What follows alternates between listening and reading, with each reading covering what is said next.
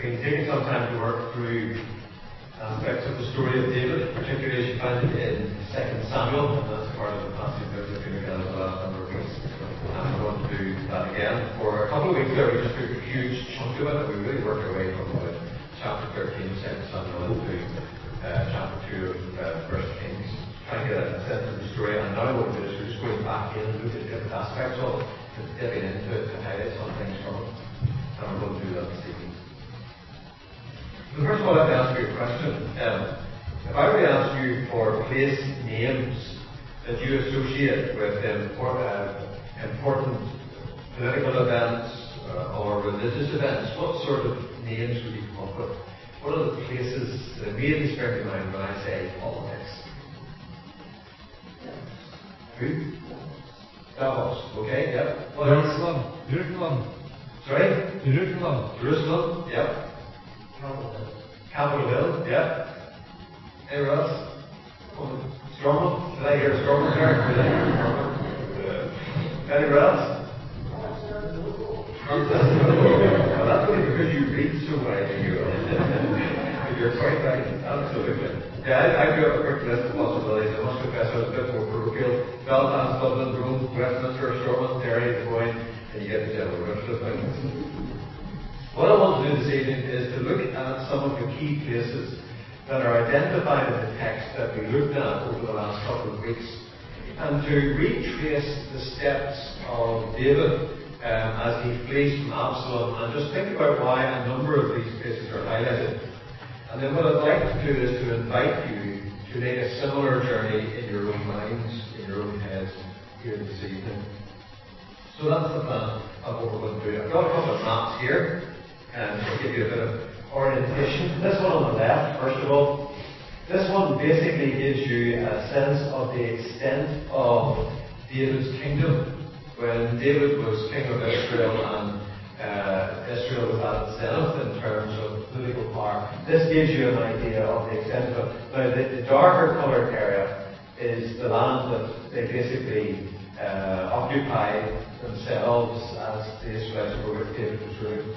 These others around them here are areas that David conquered um, and, and, was drawing sort of tax and tribute from these areas. Um, and then there's also area up around here too, um, which was a, an area where there was a, a, kind of treaty arrangement where people recognised that David was the man who was in control and they paid their taxes or whatever to him.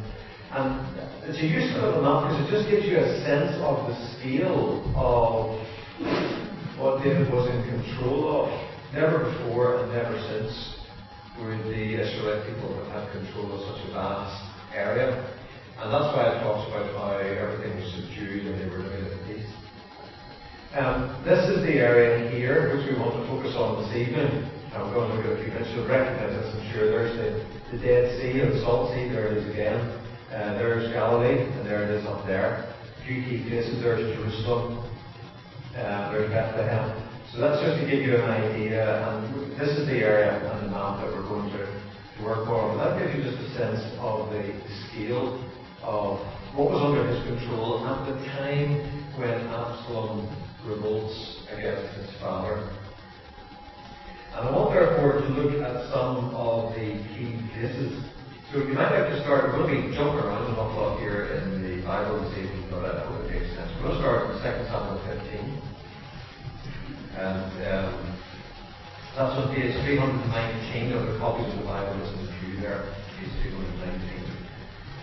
And uh, this is the, you'll be familiar with this if you've been here the last few weeks. This is the beginning of the account of Absalom's revolt against his father. Um, and it talks in the um, early verses there about how he gets up early. Um, verse 2 and stand by the side of the road leading to the city gate whenever anyone came a complaint to the place before the king for a decision. Absalom, because the king was the final court of appeal. Absalom would call out to him, town are you from? And he would answer, Your servant is from one of the tribes of Israel. And Absalom would say to him, Look, your claims are valid and proper. There's no representative of the king to hear you. And Absalom would add, If only I were appointed judge of the land, then everyone who has a complaint or a case could come to me and I would say that he receives justice. It's a bit like what's on in politics at the minute. You get the conservatives and the Lib Dems saying, oh, if only we were in power in charge of the office, everything would be fine. It's the same kind of thing.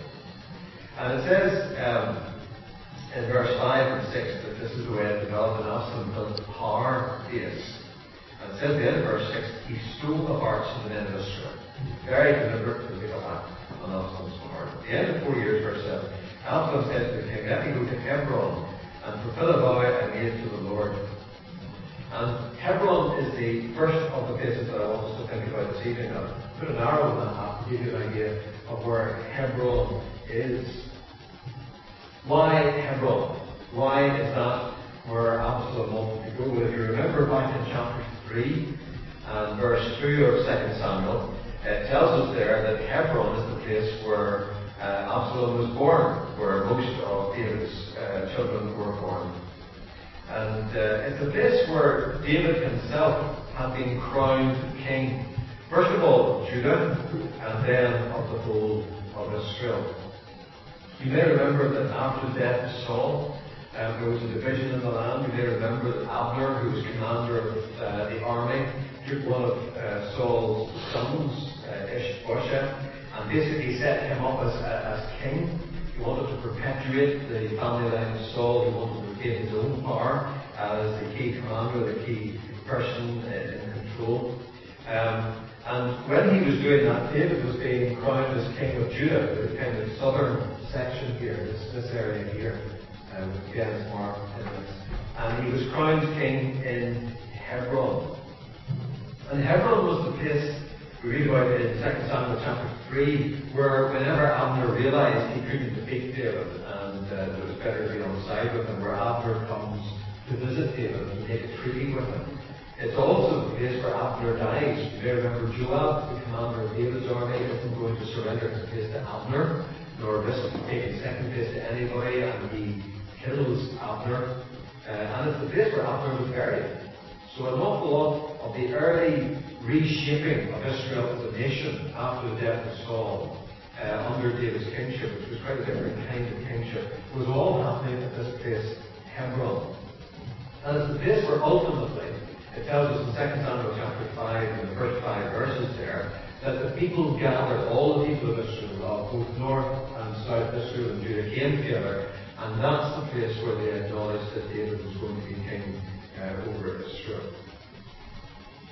There is another question, kind of prior question. Why did David choose Hebron as his place to establish his kingship in Judah and then ultimately in Israel as a whole? in his old town was Bethlehem, which is a bit further north.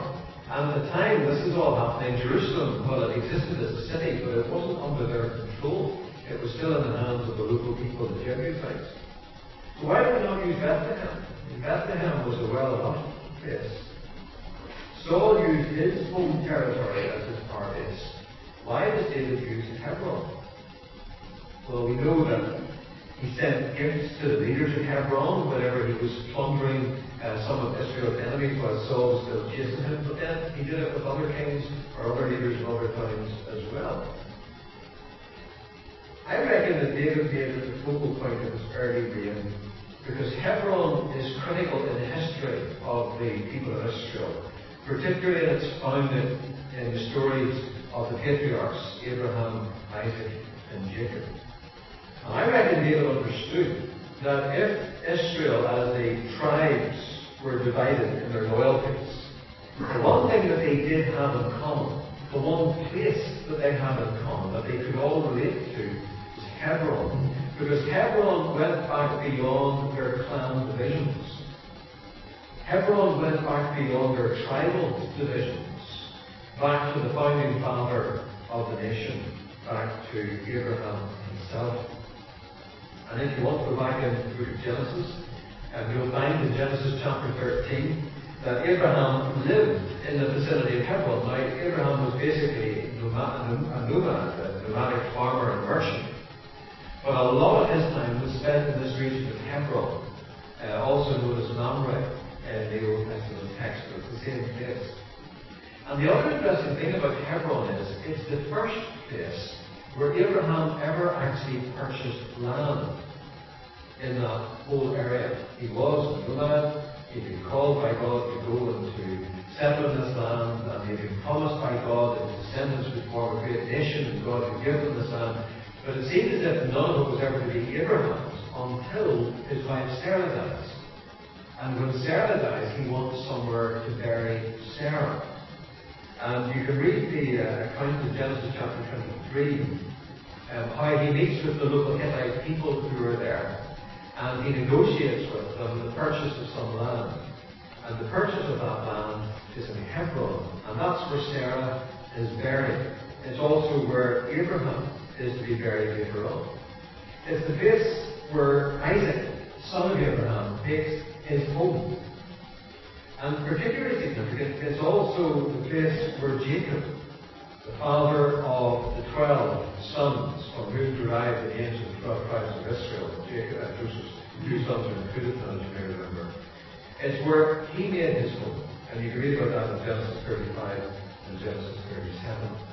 So here's a place that's strategic in the history of the people. It still happens today. When people want to celebrate, when they want to commemorate something, place is still important. It's still important in politics.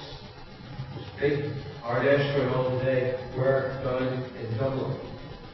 There will be other meetings and rallies that will be held, and according to your political uh, viewpoint and allegiance, you will choose significant places to have rallies to have special occasions. It happens all the time, even as individuals and as families. We very often go back to places. We go back to places we associate with our childhood or with our birth or with our family, even when we have long moved on from them. And it seems to me that that's what David is doing here. He's going back to the one place that unites Israel and establishing his kingship in Hebron. It's also interesting, I don't think it's just as significant in this case, that Hebron was designated as one of the cities of refuge. There were a number of cities identified uh, for the people of Israel as they occupied the land as cities of refuge, where if someone had committed a crime inadvertently or particularly crime of manslaughter, killed someone inadvertently, and they could get themselves to a city of refuge, they would be safe there, um, and their life would not be taken forfeit for the life that had been taken accidentally. So was a city of refuge. But I think David chooses it strategically as the commonly accepted holy ground of Israel. And David, when he goes there and establishes his throne there, is staking his claim to stand in that succession. Abraham, Isaac, and Jacob. He's saying that he stands in the line of the patriarchs. He's identifying himself not with the turbulent years of Saul, which were further north in the land of the territory of Benjamin, but with something that goes back and predates the great division of the tribes themselves. Now that's why Absalom goes to Hebron. He goes back to the place where he was born, but he goes back to the place where the people recognize his father as king. He goes back to what is potentially one of the, if I can put this way, holiest sites in Israel at that time. As I say, bear in Jerusalem was not theirs. They didn't occupy it no tabernacle there, there was no temple there, that was all become much later. And Absalom chooses the place very carefully. And that's no small part of why David gets offside very quickly. He realizes the significance of the place and the significance of what is happening, and Absalom establishes himself as king in place of his father. Second place that arises in this uh, account of 2 Samuel 15 and following, I want to highlight briefly, is the Jordan River, because besides Jerusalem itself, where David is, Absalom has gone down to Hebron. David is in Jerusalem. He hears that Absalom has uh, uh, pronounced himself as king and has won the hearts of the people. And David then takes himself off from Jerusalem, more or less due east at first, and down to the edge of the river Jordan.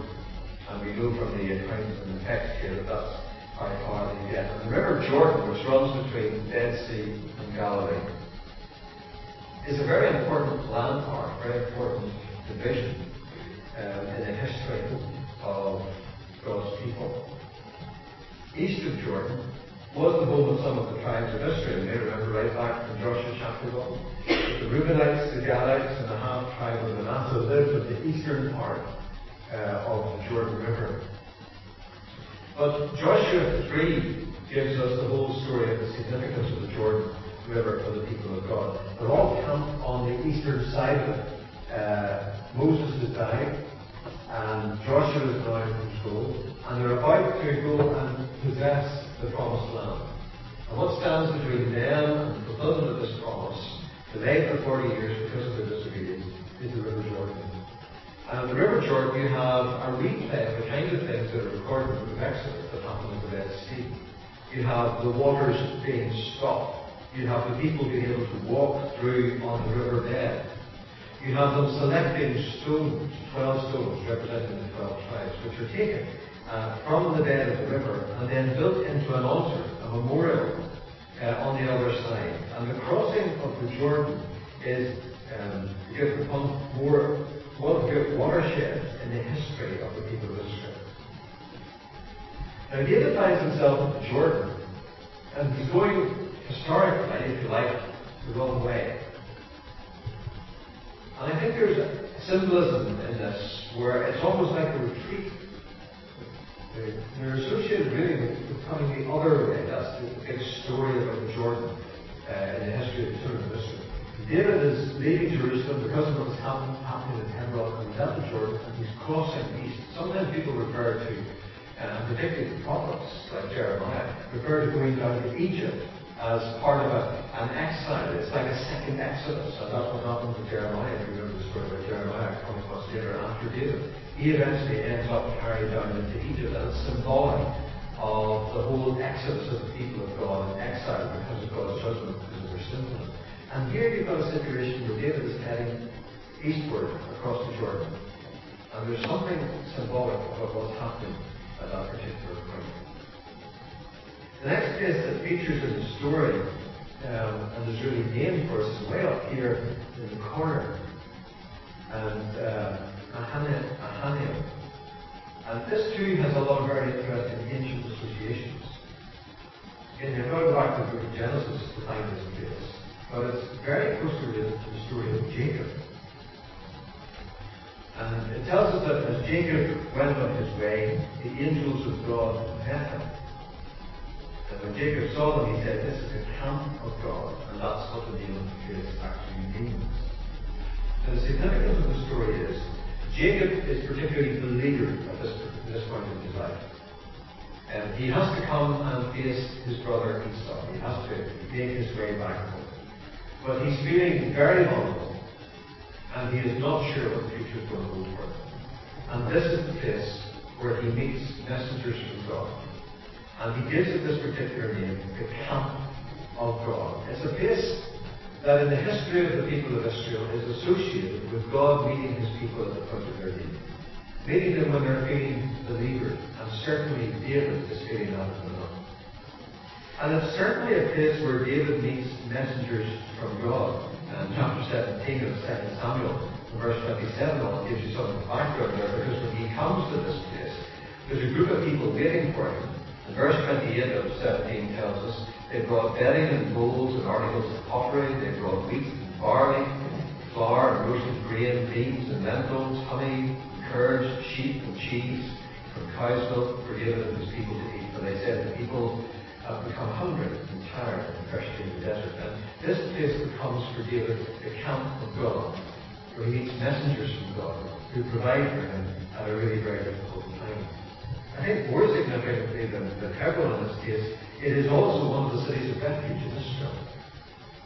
David makes his way here, crosses the Jordan, makes his way to this place, with all its ancient associations of God meeting leaders who are beleaguered, who are lost and unsure of the future holds for them, and meeting them in gracious provision and caring for them. There's something symbolic something reassuring of going to one of those designated places associated with the provision of God for those in dire straits. So you know the story, we covered it a couple of weeks ago. While he's up in this area, um, Absalom pulls together his army and he goes and crosses the Jordan after his father and there's a great battle in this region. The terrain is very difficult. The Bible tells us that more men died because of the nature of the terrain in which they were fighting than the actual battle itself. Absalom is killed by Joab, and eventually it's time for David to make his way back. But the, the political spin-off of all of this is huge There are many people in Israel saying, well, okay, David did a great job for us, but he ran when Absalom came after him. Do we really want him back? And there's no consensus to this particular point. And certainly the people of Judah seem to be quite slow about having David back. And you may remember that from the story as we uh, covered it a few weeks ago. And what happens is, David comes back and he crosses at this point Gilgal on a return journey. Again, hugely significant place in the history of the people of Israel. When they crossed the Jordan, way back with Joshua, um, enter the promised land on the first occasion, this was their crossing point. Gilgal became the base for Joshua, from which he led the children of Israel, at the end of the promised land. It's the first encampment of Israel in the promised land. It's the place where they took those 12 stones we were talking about in the middle of the riverbed and set them up as a place of worship. It's the first place where they celebrated the Passover in the Promised Land. And right throughout the campaign, it was Joshua's base and the place which he worked. It was one of three holy places frequented by Samuel to make offerings to the Lord during his ministry. It's the place where Saul's kingship was affirmed. It was a rallying point for the troops of Israel throughout Saul's kingship. And again, David makes it a focal point as he crosses the Jordan to be re-established as the king of Israel. So these four places are hugely significant in the history of the people of Israel. Just their names. Um, they're names that we recognize cropping up from time to time in the Bible, but they're as significant in the life of David and at the time of David as any of the names we mentioned earlier on, like Capitol Hill, Davos, Storm, wherever. They are hugely significant. And there's no accident involved in the choice of some of these places and the use of some of these places. So what's the point I'm making? They're all places that tell a story, and this journey tells a story. And what I want to invite you to this evening is, as we reflect on this journey, to make a similar journey in our own thoughts and our own minds. This journey represents a retreat. It represents a retreat of shame. It represents a retreat of. David is making this journey from Jerusalem across the Jordan to a city of refuge, a place called the Camp of God, where he hopes that he will meet God in the same favour that his good ancestor Jacob had. And he's making this journey because of decisions that he has made in his life.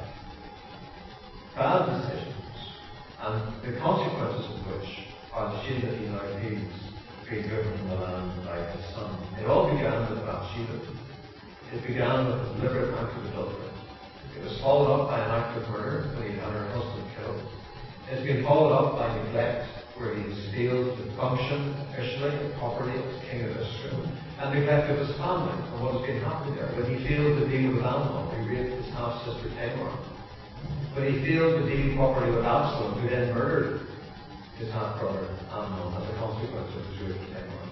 And there's a lot of aspects of David's life which David fully understands that are part and parcel of this retreat. This is just not an accident of politics. It's not just that people are bored with David. David understands that there's something going on here that follows the consequences of decisions and actions that he has made or neglect on his part. So this is a retreat that's why I say it's like a reversal of the great crossing that Joshua made into the promised land. Here's Israel's greatest king going backwards. It's a retreat to the city of angels, of messengers, a retreat to the city of refuge and trust in the Lord. And the return to Jordan and the use of Gilgal on the way back in again after the death of Absalom is crossing point is hugely significant. Because it represents the reversal of this disgrace. It's kind of symbolic of Israel reclaiming the land as its king returns. It's symbolic of redemption. It's symbolic of the fact that in the grace and in the mercy of God, things can be reversed. It's symbolic of everything becoming what it was meant to be. It's the sign of God's approval, the use of Gilgal as the crossing point. My intention this evening, as we simply look at this journey and think about it, is to encourage some reflection on the journey. We all make journeys in our own lives as Christians. There are things that happen to us, sometimes difficult things that happen to us. And sometimes they happen as a consequence of the decisions that we make, or the decisions that we feel. Sometimes things come to us and they come as consequence. There are many things that come to us in life, and they're not really any consequence of our actions or our doings. But sometimes things come to us as consequence. And this evening, what I want to encourage us all to do is to reflect about the journeys that we have made, maybe not physically, but in our own hearts, in our own heads. The journeys that sometimes we make when it's harder to breathe. When the faith that we have and the confidence that we have in the grace of God and the kind of reflection of songs that we were singing in the faith becomes very distant. And it becomes very distant because we're on a journey. It feels like a journey of retreat, a journey of loss. And maybe sometimes that's because of actions that we have taken, things we have done that we ought not to have done. Maybe it comes because of carelessness or it because of the things we have not done that we should have done. Maybe it's a failure just to attend to our own spiritual well-being. Like David's failure to attend to the well-being of his family. Maybe it's a failure to attend to doing what is right. Like David failed to attend to doing what was right in quite a number of circumstances. But we go on a journey, and the journey's uncomfortable. And internally, even if nobody out there is aware of it, it is a journey of shame. Journey of retreat, and a journey of love. And that can happen to any of us. That can be part and parcel of our experience, packing up quickly from Jerusalem crossing the Jordan and heading somewhere. The question is where do we go? Whether the shame is public or private, whether the be physical, emotional, or spiritual, where do we go when we feel like that? When we're struggling as a Christian. We're struggling to hold on to our faith, struggling to hold on to our confidence about Christ and the death and the cross, struggling to hold on to the confidence that we are indeed adopted into the family of God and God cares about us. Where do we go? David at least had the wit to go to somewhere which was associated with the mercy and provision of God. And sometimes we're not that good at like that. Sometimes we just isolate. When in fact the thing that we should be doing is retreating to seek help. Retreating to seek fellowship. Retreating to find people who can bring us back to God. Help us in that journey. Messengers of God. The camp of God. And if you're on a journey or find yourself on a journey like this at some stage in your Christian life, let me encourage you to look for a city of refuge. To look for other Christians that you can trust who will help you. Meet with you, pray with you, help you see things from a biblical perspective and not purely the internal perspective that we take on things, which is very often implicit and very often skewed. So where do we go when we feel like that? The danger for the individual Christian is that we just go deeper into ourselves.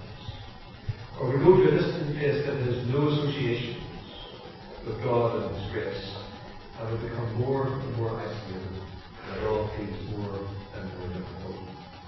David at least to go to a place associated with grace, a city of refuge, a place where God, where failure and sin is covered, he goes to a place where he can expect to meet messengers from God.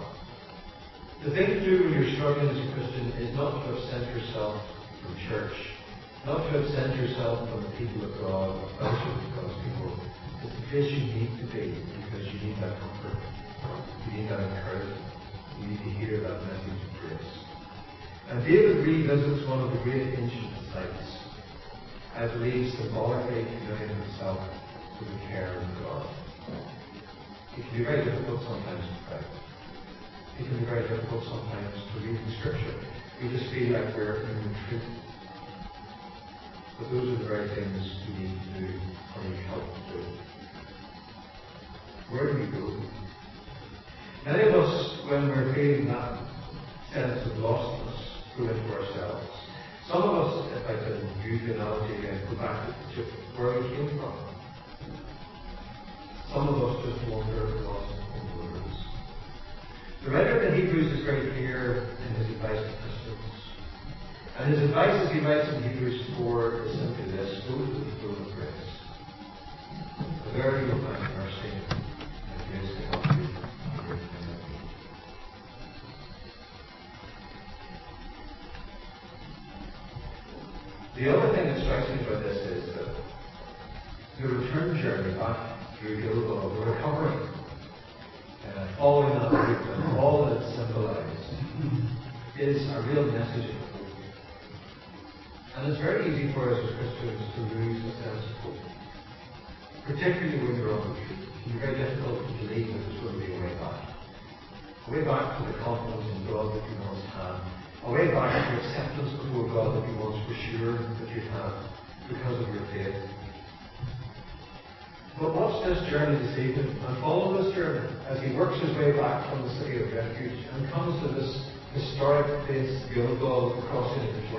Before he makes his way back to Jerusalem. And bear in mind that that journey tells us that there is not only a place of safety and a place of grace and comfort, a place of forgiveness and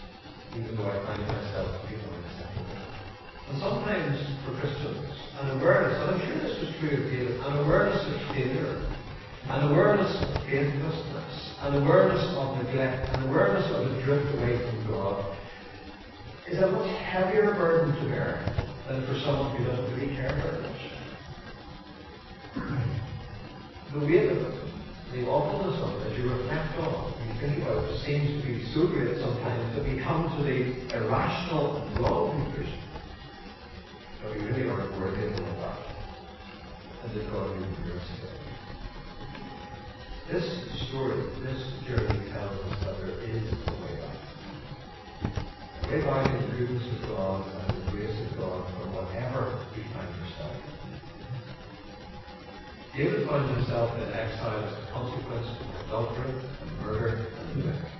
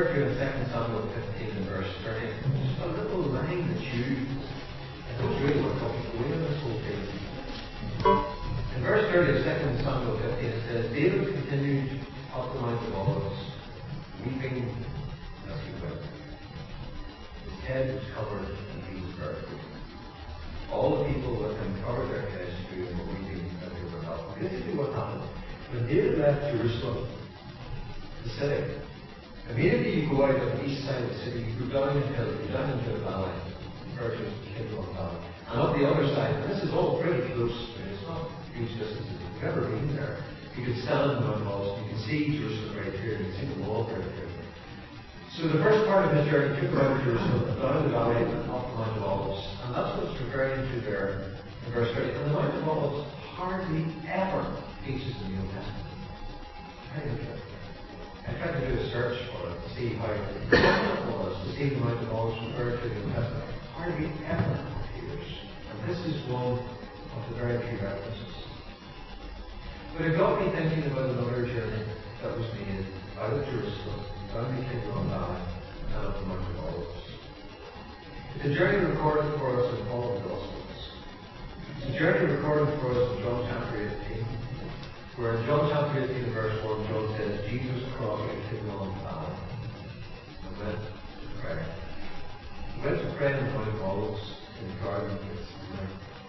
And this journey that David made down the hill and up the other side, weeping as he went, was a journey that Jesus also made straight after the Passover and the Last Supper.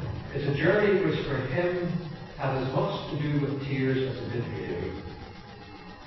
Because Gethsemane was that place where he wrestled with prayer. Where we get some small insight as to the passion of Christ at that particular point as he anticipated the cross that lay ahead for him.